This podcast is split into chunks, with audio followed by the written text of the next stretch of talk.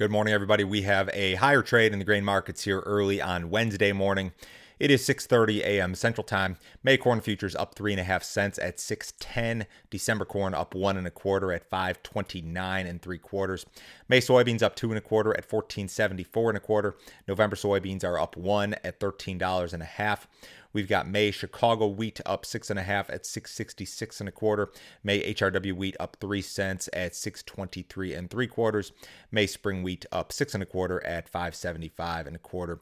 Uh, if you are listening on the podcast, as always, uh, thank you for joining me. Thank you for taking a few minutes out of your day to listen. Make sure you leave me a review if you have not already. If you're watching on YouTube, make sure you subscribe to the channel. Make sure you hit the like button. That would really help YouTube to spread these videos out.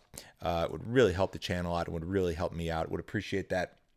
If you need some additional assistance from me, go to my website. It is www.standardgrain.com.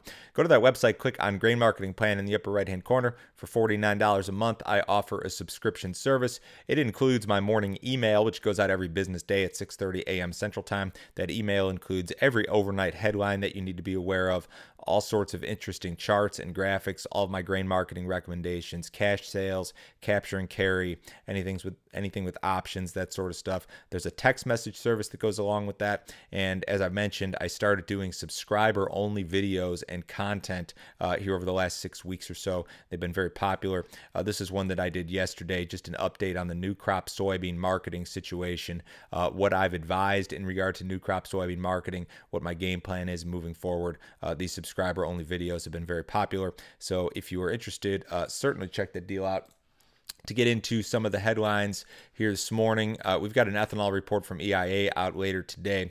Now, last week we saw ethanol production dip kind of unexpectedly, but in the weeks and months to come, I believe you'll see much better ethanol production. Ethanol prices have posted a massive rally this week. Uh, ethanol prices have rallied 7.5% on the week uh, so far, just through Monday and Tuesday. Ethanol stocks are at their lowest level seasonally in seven years. There's some chatter regarding Chinese purchases of U.S. ethanol that circulated earlier this week. I think that that's perhaps uh, why we've seen this big rally. Gasoline demand was good last week, is probably going to be good again this week. We've got uh, more vaccinations, less concern regarding COVID, more people driving. Uh, this thing is is starting to look better. So in, in regard to corn demand via the ethanol industry, I think it probably uh, gets better from here despite the high prices.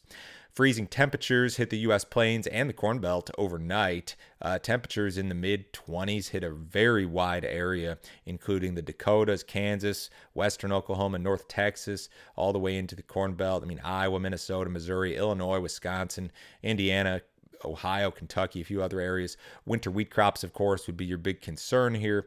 Uh, maybe there there has been some damage following a couple nights of freezing temperatures. We're going to see warmer weather uh, come into the west early next week, and and you'll be quite a bit warmer uh, in the Corn Belt uh, in its entirety by the middle part of next week. There's a lot of concern regarding Brazil's second corn crop. Uh, dryness in, in South Brazil, in particular, continues to be an issue. This morning's forecast suggesting uh, below normal precipitation for those dry areas during the next two weeks. A good chunk of this crop was planted late. You've seen a lot of analysts reduce production estimates just this week, as a matter of fact, and you could see additional cuts to those estimates if you don't see some rain here. Brazil said this week that it would suspend import duties on soybeans and corn until the end of the year, triggering some speculation that they may have to import some of this stuff from the United States. Now, in regard to corn, I suppose that that makes sense if the crop is is really going to be short. In regard to soybeans, it makes absolutely no sense. Uh, Brazil is in the process of of exporting the largest soybean crop that any country has ever produced, so they they don't have a shortage of soybeans. I suppose they could have a shortage uh, of corn if this thing uh, really ends up going the wrong way in regard to weather. The driest areas of North Dakota and South Dakota could see some rain near month's end and into the first few days of May. Uh, this morning's GFS model suggests that a good chunk of North Dakota could see at least two inches of rain and, and perhaps more in some areas in the period from, say, April 29 through the first week of May. Um, now, oftentimes in a drought, rain forecasts just fail. Um, that's that's what happens, and this is kind of an extended forecast. You're talking more than a week out here, but that's what's in the forecast, and it was in the forecast earlier this week too. China issued new guidelines recommending reduced usage of corn and soy meal in animal feed. Now, uh, uh, livestock feeders in China have already switched to, to to wheat uh, to a significant extent. There's been a lot more wheat feeding in China. USDA has told us that in its recent reports. Now, the ag ministry there said that rice, uh, rice bran, barley, sorghum were available and, and suitable alternatives to corn, uh, rapeseed meal, cottonseed meal, all sorts of stuff uh, could be alternatives to soybean meal. I, I would question whether or not this is feasible given the quantities that would be needed in order to offset any significant portion of, of what's being used um, in regard to corn or meal. But that's the uh, story floating around. And we had heard uh, some chatter regarding this deal several weeks ago, so this is not necessarily fresh news. Uh, in other China news, China plans to, to set up regional control systems for preventing African swine fever. Uh, they announced that they're going to essentially have five regions that will be responsible for preventing and controlling African swine fever. They're going to be tasked with creating disease free zones, regulating animal movement, that sort of stuff.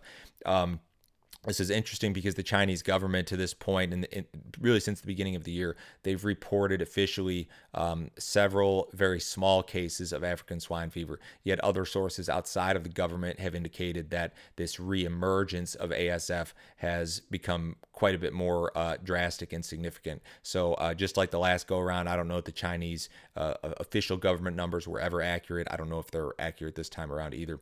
Remember, guys, May grain options expire on Friday. If you have any remaining open positions there, make sure you take a look. Um, cattle market had a decent day yesterday. We we were lower at one point in time.